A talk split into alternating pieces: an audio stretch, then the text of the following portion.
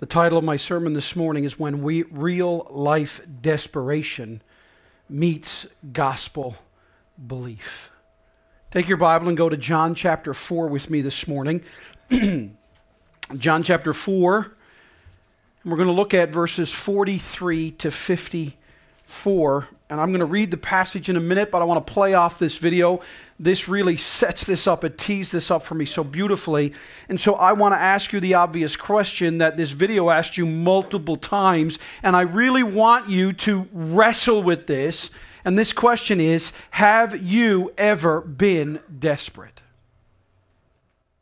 Have you ever been desperate? Completely unnerved and suddenly aware that you must have help. I wish I had the time to tell you on a personal level the number of times I have been desperate. I've been desperate when I've cried out for help. I've been desperate as a man. I've been desperate as a father. I've been desperate as a husband. I've wrestled with my doubts. I've wrestled with hearing all that opposition, the world's siren song of don't listen or don't do that, be strong or turn to this. I've dealt with my own flesh's weaknesses. Have you dealt with those? I have. And the truth is, sometimes even more shockingly for me, is because God called me into ministry, I've had a front row seat to desperation.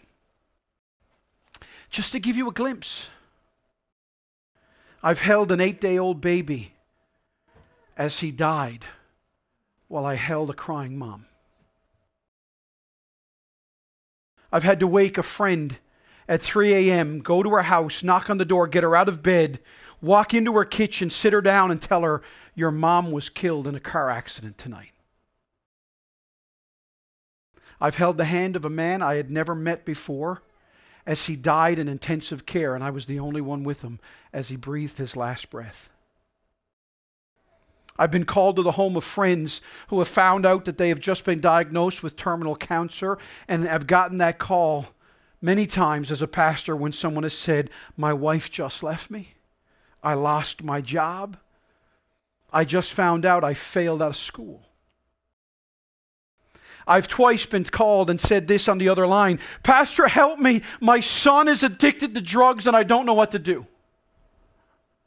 I've gotten a call from a dear lady, hopelessly drunk, who begged me to take her to rehab. I've spent two nights in my pastoral ministry in a padded room of the emergency center at two different hospitals, spe- saying with people and praying over them because they had just attempted to take their life desperate people. I've sat in a waiting room with my wife Debbie as we lost a child. I've listened as a young lady told a police officer how she had been raped that night. I had to sit parents down in my office and tell them how their son was wrestling with sexuality and sexual identity. Folks, on a personal level and on a professional level, if you call it that, I have had to look in the abyss of my own desperation. I've stared into the pained faces and eyes of countless friends and strangers who've had their lives torn in two when the unexpected finally happens. And here's the thing none of them, none of them or me ever saw it coming. No one ever got, got up, you know, that commercial that the little note is on the table for the lady at the restaurant and she picks it up and it says, Today you'll have a heart attack. That never happens. Desperation never leaves you a note and says, I'll be coming tonight. Life was good, and then it wasn't. And all of them and me tried to handle it. Every one of the people I've met thought we could stay out in front of it, thought that if we tried harder or worked harder or thought harder, we could figure it out, we could make it through. And yet it always surprises me to watch myself and others deal with the reality of, I can't. I, am desperate.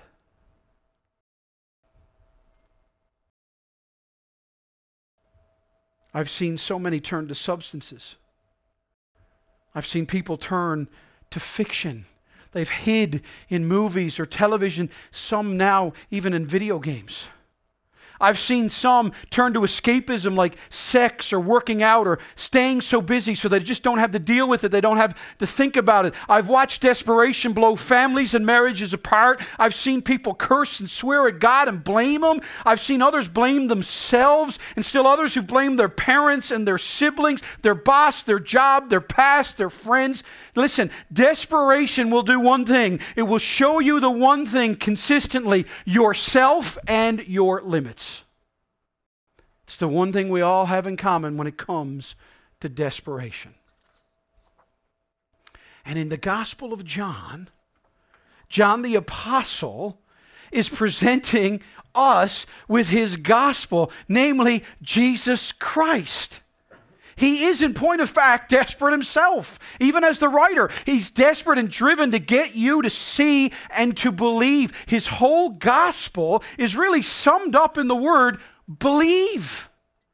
100 times. John writes the word belief in its various forms. Almost all of them is a call to believe in Jesus Christ, not just as a person, but as the Messiah, as the Savior of the Lord and, and Lord of the whole world. But you need to understand this morning, it's not a call that doesn't come with amazing eternal results, because it does. Listen again to the end of John, John chapter 20, verse 30 and 31. Listen. Now, Jesus did many other signs in the presence of the disciples. These are signs that are not written in this book, but these signs are written so that you may believe that Jesus is the Christ, the Son of God. And here's the results, the consequences, and that by believing, you might have life in His name. I want to write to you the solution to your desperation. Now, here's the thing as I look into your faces. I have quoted these two verses almost every time I've preached. But let me ask have you heard them yet? Have you heard them yet? Have you taken the time to really process what these two verses as they relate to your life mean? Where are you today on the desperation spectrum? Are you aware of your desperation? Are you blissfully ignorant of how desperate you should be? Are you in denial of your desperation? Would you even know if you're coping with life or living it as Jesus means it to be lived? Now, take a moment right now and allow the Holy Spirit of God to speak truth to you about you. Don't think about anybody else. Think about you. Ask, say, say, Spirit of the living God, talk to me about me. Take a moment to search the true reality of your life and let the Word of God teach you and instruct you and confront you and rebuke you and encourage you. Think of who we've come to in this passage. John the Apostle starts in John chapter 1 with 18 verses of, May I introduce you to Jesus. He's God. He's the Son of God. He is life and light and the Savior. He's God in the flesh, and He has come to us. And His own rejected Him, but to anyone who does receive Him, He comes. He gives the power to become the sons and daughters of God. And then he says, Behold my witness. John the Baptist, who witnesses for Jesus, is a reflector of Jesus. And then we find out how this plays out in the lives of six men right? Peter, James, John, Andrew, Philip, Nathaniel. In chapter 2, we get a glimpse of Jesus' authority as, as God as he cleanses the temple. And we learn that Jesus is the true temple. God, who has come to let his people encounter him in relationship. In chapter 3, with Nicodemus, Jesus explains what the true birth looks like. It's not your ethnicity, it's not your cultural background, it's not your social standing, but rather your heart needs to be made right with God. And remember that it's Jesus who is lifted up on Calvary's cross to make that a reality. And then for the last three weeks, we were introduced to the faceless, nameless, half breed reject. The morally broken woman, Samaritan woman, and she's told that true worship is not on a mountain, but in Jesus Christ. And you know what? All of these have in common, all of these conversations, all of these events, you know what they have in common? Are you ready for this? Response. Response. Jesus is telling you and I, telling us over and over and over again, the proper and only response to Jesus is to trust Him. It's to believe in Him, not for what you can get. Listen, but for who he is God. When desperation leads to gospel belief. You see, Jesus is the true temple. Jesus is the source of life. He is the one who can bring a dead person to spiritual life again, to be born again. And only Jesus can give us a life that satisfies eternally. So, all that as the backdrop, look at our passage, John chapter 4, beginning in verse 43. After the two days, that's the two days, remember, he spends with the Samaritans after the woman at the well goes and tells the village, and they all come out and they say, Don't leave, don't leave, don't leave. He spends two days. So after the two days, he departed for Galilee. Now, again, John puts in brackets. He wants us to know a little background about this. So, in bracket in verse 44, he tells us something about Jesus. For Jesus himself had testified that a prophet has no honor in his own hometown. So, when he came to Galilee, the Galilees welcomed him, having seen all that he had done in Jerusalem at the feast for they too had gone to the feast. So now you're getting this play. So now you understand why does everybody know where Jesus is? Why is it that this nobleman that we're about to be introduced to will know that Jesus is where he is? Because Jesus has a following. So he came again to Cana in Galilee, where he had made the water wine. Now, at Capernaum, which by the way is about 20 miles away, there was an official whose son was ill. When this man heard that Jesus had come from Judea to Galilee, he went to him and asked him to come down and heal his son, for he was at the point of death. So Jesus said to him, Unless you see signs and wonders, you will not believe. The official said to him, Sir, come down before my child dies. Jesus said to him, Go, your son will live. The man believed the word that Jesus spoke to him and went on his way. And as he was going down, his servants met him and told him that his son was recovering. So he asked them the hour when he began to get better, and they said to him, Yesterday at the seventh hour the fever left him. And then the father knew that was the hour when Jesus had said to him, Your son will live. And he himself believed, and all his household. This was now the second sign that Jesus did when he came from Judea to Galilee. and may God add his blessing to the reading of his word this morning. I feel like in desperation saying, Lord, heal my voice. If you're taking notes, I just want to say point one is a non committed curiosity. A non committed curiosity. That's in verses 43 to 45. You see, our passage begins with John giving us the background, the context, the setup to what he's about to tell us about. And so you need to understand why did this nobleman know Jesus was in Galilee? So John always wants us to put the pieces together. So he tells us this proverb that Jesus had quoted to the disciples and then uncovers that for us as the backdrop for our story. Now you got to remember what John told us back in John chapter 1 verse 11, right? He came unto his own and his own received him not. Remember you get to the end of chapter 2 and you get the setup for this passage when John says, Now, when he was in Jerusalem at the Passover feast, many believed in his name when they saw the signs that he was doing.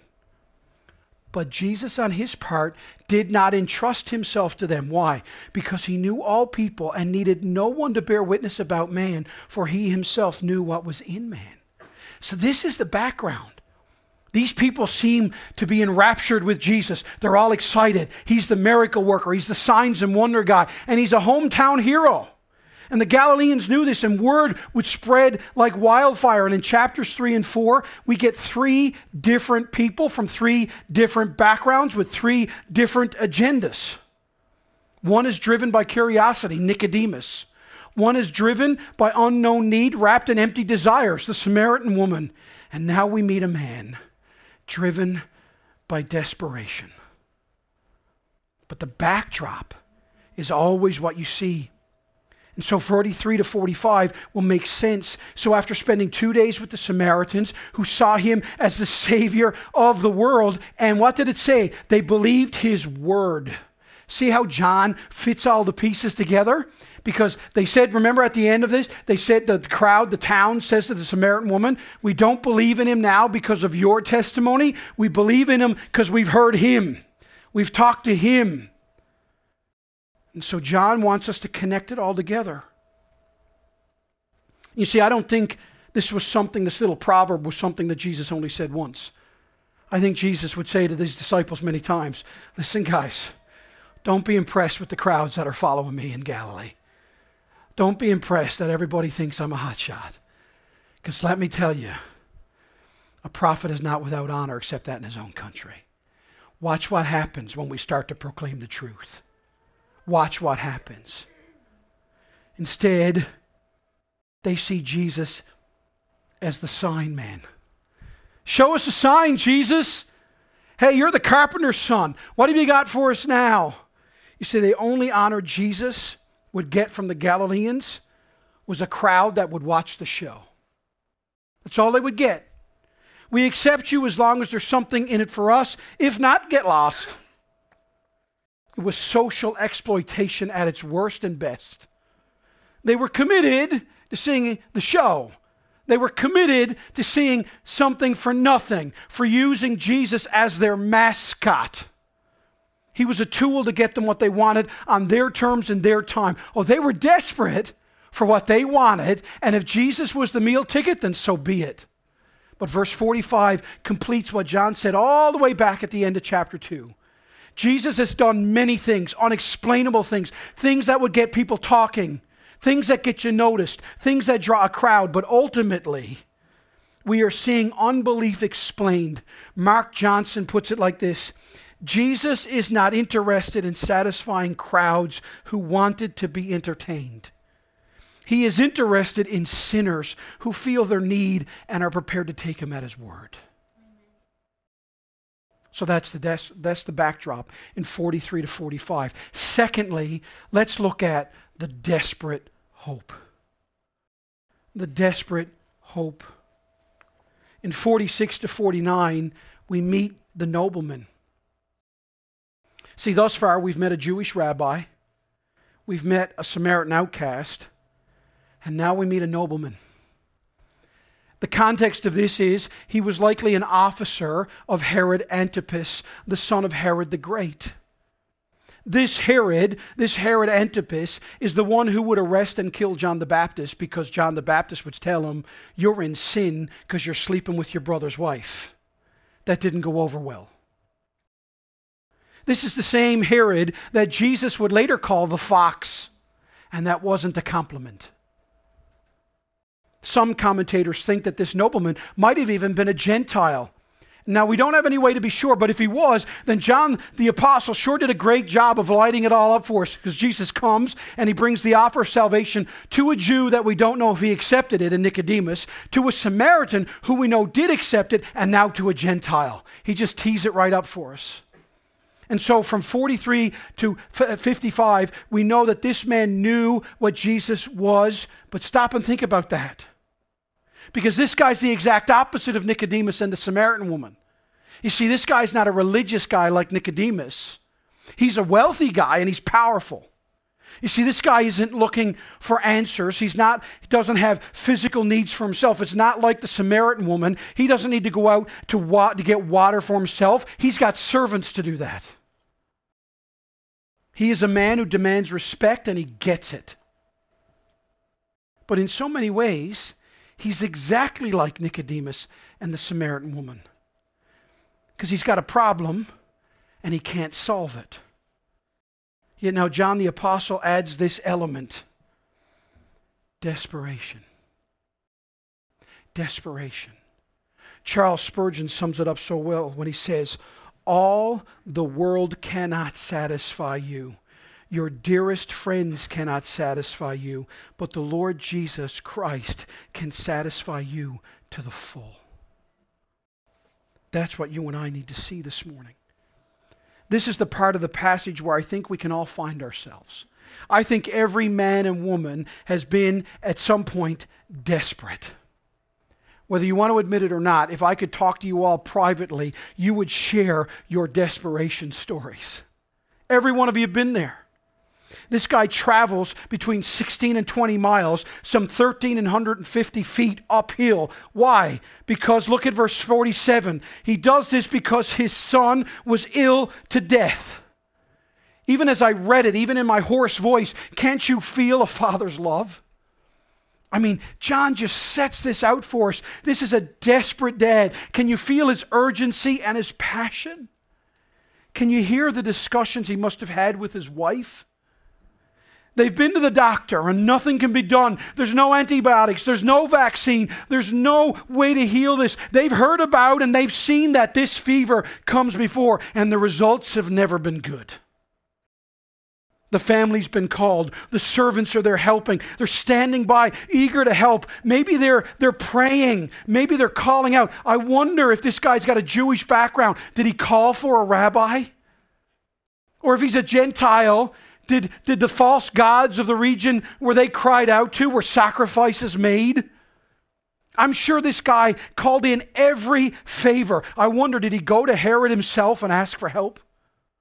And say, My son's dying. Help me. And in the midst of his pain, in his panic, in his scrambling, he hears, Jesus is back. He's up in Cana. Could it be? He says to himself. I wonder, I wonder. Did he go to his wife and what was that conversation like? Sweetie, what are we going to do? But somebody told me Jesus is in Cana. Does she say to him, He's in Get up there. Or does she say, What's, what's he going to do? And if you leave now, what, what if her son dies and you're not even here? Was it a tense conversation? Did his wife tell him, You go, and I'll stay with her boy? Did his servants or even Herod say it was worth a shot? Maybe you should try it out. Don't you think that he was torn with his own emotions? I'm desperate. I need to go, but I want to be here for my boy. What if my boy dies while I'm traveling? What if Jesus says no? And just like the video we watched, all these doubts and all these fears swirl all around us, and I'm sure it did him, but he is desperate. And so he goes. He must risk it, he must take the chance. How could he live with himself? How could he look his wife in the face? Commentator Kent Hughes puts it like this There are many things money cannot buy. Money can buy a king size bed, but it cannot buy sleep. Money can buy a great house, but it cannot buy a home. Money can buy a companion, but it can't buy you a close friend. Money can buy books, but it cannot buy brains. Money can buy a church building, but it cannot buy entrance into heaven. And as our passage suggests, Money cannot buy health and life. You see, wealth cannot buy the life of a loved one. This nobleman was in agony. Nothing could relieve him. Nothing. The end appeared inevitable. My boy is going to die. But he goes and he finds Jesus. Look at verse 47. When this man heard that Jesus had come from Judea to Galilee, he went to him and he asked him to come down to heal his son, for he was at the point of death.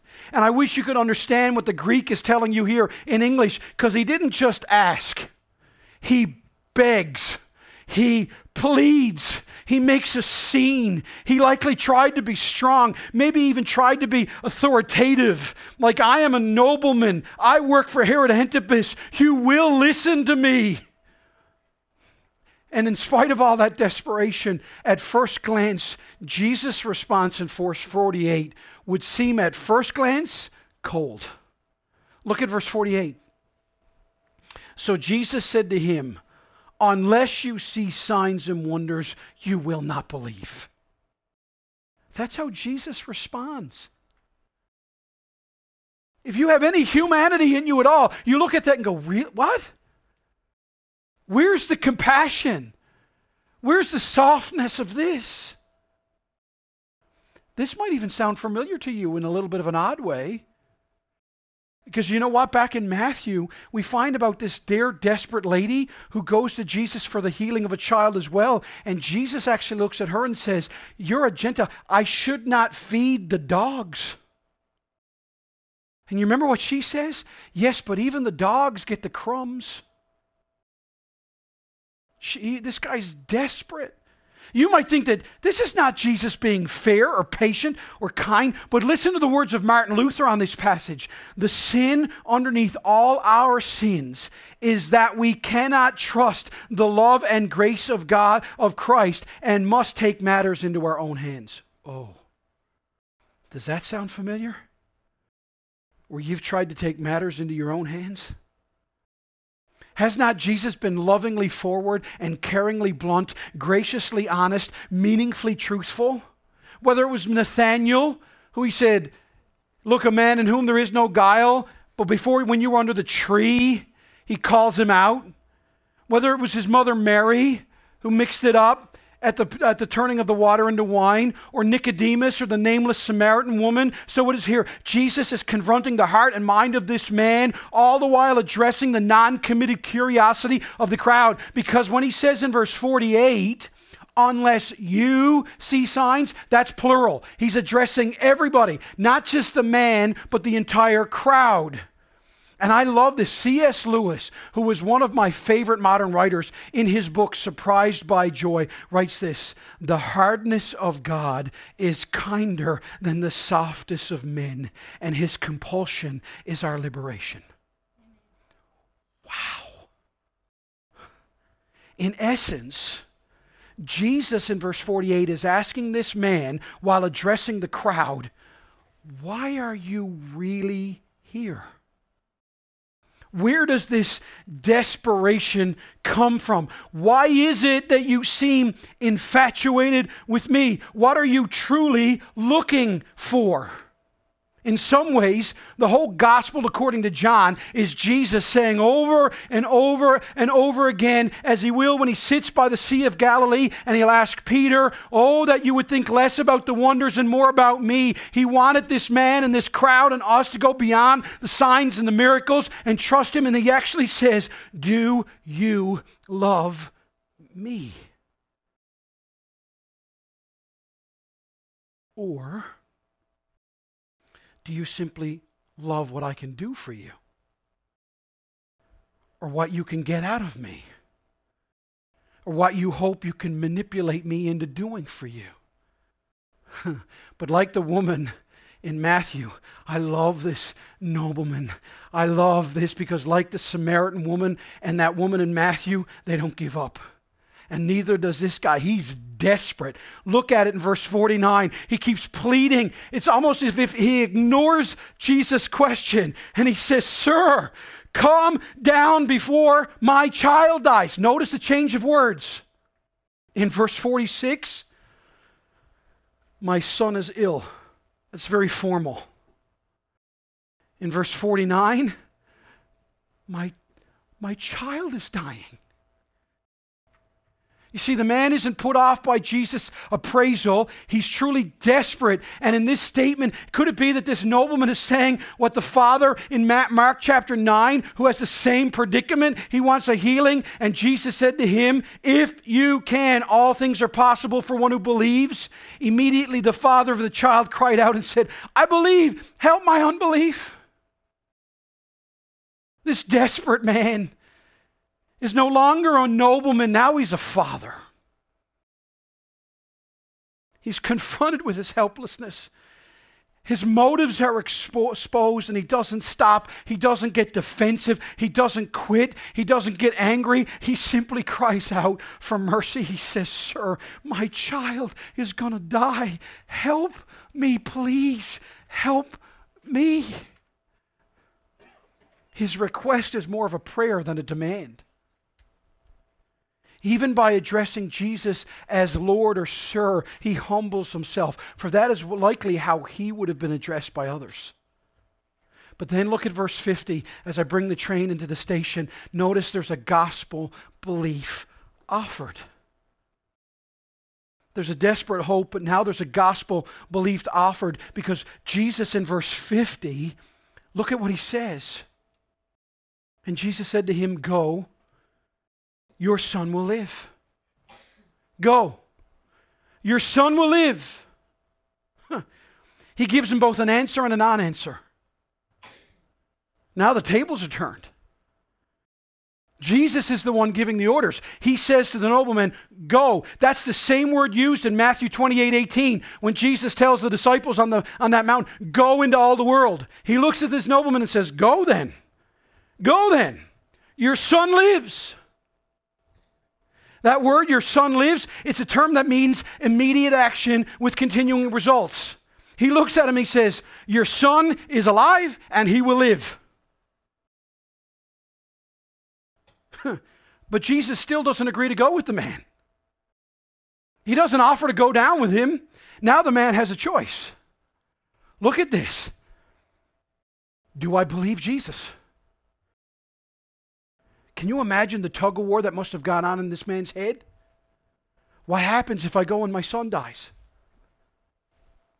What if Jesus is simply saying this to get rid of me? But look at the end of verse 50. The man believed the word that Jesus spoke to him and went on his way. You see, there's no sign offered, at least not in the immediate. Simply the word of Jesus, nothing more, nothing less. And, and John says that this nobleman believed the word that Jesus spoke. And what's more is that this man not only believed that, but he rested in it. Look at verse 51 to 53. Because he doesn't start to go back to Capernaum till at least the next day. And we know that this was one o'clock in the afternoon. With nothing more than the word of Jesus. See, have you ever heard the expression, seeing is believing? Uh, have you ever heard that expression? All right? Yeah, seeing is believing. Well, for the Bible, believing is seeing. For the Bible, believing is seeing. This reminds me, the greatest, most hilarious story is in 2 Kings chapter 6 when Elisha is trapped up in his home and the king of Assyria sends his army and says, Get him for me. And Elijah is just like making, I don't know, making brownies or something. He's completely chilled. And his servant is freaking out of his mind and he's bugging Elisha. He's like, How are you not in full on panic mode? Look outside. We're going to die. And so he prays and he says, Lord, open his eyes. And God does a miracle, and his servant looks out and he sees a host of the angelic armies of God surrounding Elisha's home that says, Nobody gets to touch my servant. You see, believing is seeing in the Bible. Now, this guy sees with eyes of faith, believing. This man must have waited till at least the next day to start his trip back. He meets his servants. And again, you're going to see how loyal these servants were, how loving a master this man might have been, for they're traveling to him. No doubt this man's wife was involved. She probably said, Listen, go tell my husband, our boy lives. Desperation is turned to joyous confidence in Christ. And when he gets there and he sees his servants, he asks the obvious question, isn't it? Hey, my boy lives?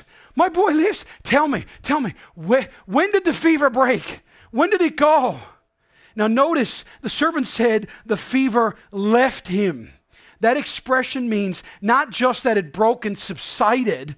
No, it means the boy went from sick to, from, from sick unto death to life and life abundant. And what, at one in the afternoon, the boy just got up and said, Okay, I'm good. Now, I don't know about you, but that would freak me out. I've been with sick people. They never go from nigh on to death to, all right, let's, let's go get groceries. It takes them a while to heal. This boy is instantly healed. Now, if you step back and see what John is doing, every time you and I come to the Bible and read it, we need to ask ourselves, what do I see or learn about Jesus here and about God here? Notice something. Here we see the love of a father for a son. Yet, it's a father who can do nothing for his son. And when this man hears that his son was healed exactly when Jesus said what he did, now the man knows this was never about my son. It was always about the Son, Jesus Christ.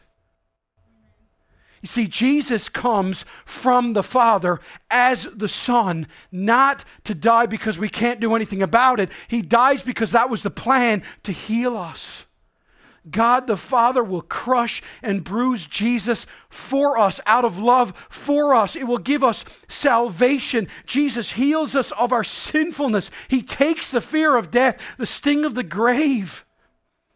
This is what God is going to do in Isaiah 53. But look at verse 53.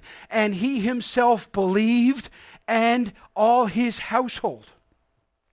So now the nobleman is not now a saved man, and you see once again, conversion leads to mission. Because this guy obviously explains to his wife and to his son not the miracle, but rather the sign Jesus Christ is God. How did that conversation go? How did that reunion go between dad and son?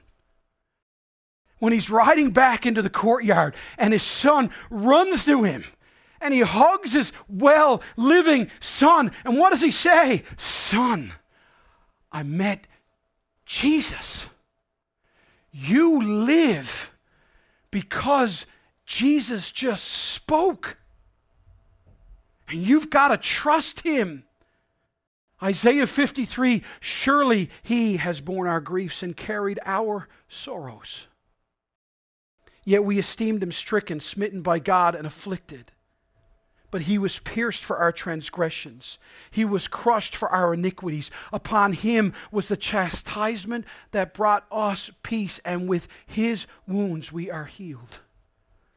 In verse 10 of Isaiah 53, yet it was the will of the Lord to crush him. He has put him to grief. And notice, when his soul makes an offering for guilt, he shall see his offering, offspring. He shall prolong his days. The will of the Lord shall prosper in his hand. Do you see it? God the Father gives us Jesus, his Son, to live and die for us who are dead in our sins. Jesus suffers by bearing the holy wrath of God to pay for our sin. Amen? Jesus paid it all. And so Jesus offers us the gospel of love Himself. He's the way, the truth, and the life. Church, don't miss the gospel implications here that John is giving us. He's showing us ourselves. He's giving us glimpses of ourselves in every walk of life, whether you're religious or you're an outcast, whether you're rich and powerful, whether you're a curious onlooker, whether you're a crowd surfer, it doesn't matter. We all are creating a Savior. Every one of us. It could be money, religion, power, authority, fame, even ourselves. But as Goodwin points out, any other Savior would have needed salvation himself except him who is salvation itself. You see, this father had to go back to his son, and his son probably said, Dad, thank you. Thank you for loving me. And you know what this father said? Son, I, I did nothing. Jesus healed you. Jesus will save you. Paul Tripp explains it so well. Believe is not simply a function of the brain. No, it's an investment of the heart that fundamentally changes the way you live. Cyril, the old church father, observes on this word verse that our Lord here healed two persons at one time by the same words. He brought the nobleman's mind to faith and delivered the body of the young man from disease. That's what he did. So, verse 54 is for us. John tells us that this second sign is an offering of evidence that I offer you. Why? So that you may be like this man. That you will bring your desperation to Jesus. That you'll let Jesus tell you what you need to hear, not what you want to hear. And then you will believe the word of Jesus. John always will leave you and I with the challenge What do you believe? Who do you believe? And so, as I conclude this morning, to believe or not to believe, that really is the question. From Genesis to Revelation, unbelief is the sin that damns us to hell and separation from God. So here's my question Are you desperate for Jesus? Are you desperate? Do you believe in the Jesus of the Bible or are you believing in a Jesus of your own creating? John Bunyan, the writer of Pilgrim's Progress, says, I was driven to such straits that I must of necessity go to Jesus. And if he had met me with a drawn sword in his hand, I would have sooner have thrown myself upon the edge of his sword than have gone away from him, for I knew him to be my last hope. That's profound. See, it's not that you have faith, it's the object of your faith that's so important. It's the motivation of your so called faith. Do you want to believe? Or are you only willing to believe in a God who does what you want, when you want, how you want? Secondly, have you admitted your desperate need and brought it to Jesus? Have you admitted your need and brought it to Jesus? Now be honest about that. Everyone in here is struggling. Every one of you. You're struggling with unbelief. Whether it's a lack of exposure to Jesus, whether it's a lack of information, whether it's a lack of evidence. But if you're exposed to Jesus and you sit here week after week and get the truth of Jesus and you see Jesus' impact all around you, you can come to an unbelief of hard heartedness. Never forget what John is trying to do in John 20, 30 to 31. How do you see yourself? Are you religious? Are you curiously looking for answers? Are you fighting nagging doubts? Do you face and feel those faceless, nameless, and on the fringes, those doubts, living life as it fights against you? Or are you here this morning and you're a man and woman of means? Life is good for you. You've got a good education, you got a good job, you got money in the bank, your family, the house is paid for, you got a decent marriage, you're a good neighbor, your staff like you, likes you, your boss loves you, you and even trusts you. Life is good. Things are moving just as you had planned them. You don't call yourself religious, but you are spiritual. You're striving to balance work and marriage and family. You know politics and your opinions are good ones. People like you and even listen to you and then bam, the world comes crashing down all around you, and you get a firsthand look of how fleeting all of what you worked for is. And before you know it, you're desperate. Have you come to Jesus who declares, I am? And have you responded with, Yes, you are?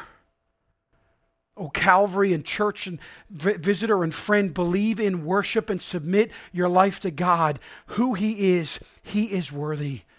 Don't turn to Jesus for his wonders, but rather wonder in Jesus. As Edward Klink puts it, a God who is worthy of worship even when there is no sign and even when our request goes unanswered, even still, he is to us our God, the true sign and wonder. Don't miss that. And finally, true gospel belief is always and only in Jesus. Friends, don't miss this. Jesus gives a word, and the nobleman believes the word. So here's my question How, do you, how much do you, are you trusting in and believing in the Word of God? I mean that. Not as a cliche. How often did you read God's Word this week? How often do you plan to read it in the week ahead of you? Francis Schaeffer, who wrote this back in the 70s, said this as this is Reformation Sunday. As we celebrate the 500th anniversary of Martin Luther, he says evangelical Christians need to notice that the Reformation said Scripture alone and not the revelation of God in Christ alone. If you do not have the view of the Scriptures that the Reformers had, you really have no content in the word Christ. And this is the modern drift in theology. Modern theology uses the word without content because Christ is cut away from the scriptures. The Reformation followed the teaching of Christ himself in linking the revelation Christ gave of God to the revelation of the richer written scriptures. So, church, read God's word daily, more. When you're cut, bleed scripture. What did Paul say in Romans 10? Faith comes by hearing, and hearing by the word of God. The nobleman's faith was strong enough that his heart was at peace. Can that be said of us? Or are we so constantly busy that that suggests we are not resting on the Lord with the peaceful faith that he deserves? Are you exercising your faith in Christ? I love this. I read this Puritan who said, Every time a godly man reads the scriptures, and there meets with a promise, he ought to lay his hand on it and say, This is part of my inheritance. It is mine, and I am to live upon it. The story is told of an old man whose Bible was marked on page after page with these initials T N T. When asked about it, he replied, and this is what it meant. He said, TNT says, tried and true. Whenever you see these letters, it means that I tried it and I found it to be true. You got to exercise your faith to know the promises in God's word. Try them by faith and find that they are true. Are you desperate enough to come to the one true God? Let's close in prayer. Father God, I thank you for the opportunity to preach your word. Lord, there are some sermons that I preach, and I wonder who you're going to speak to. And then there are sermons like this one where I feel like nobody else was in the room but me. And I spoke to myself. Father God, with fear and trepidation, I ask of you, I beg of you to make me desperate for you. Lord, I don't want to live for myself. Lord, I don't want this church to live under a veil of religiosity only to miss the meaning of what it truly looks like to follow you.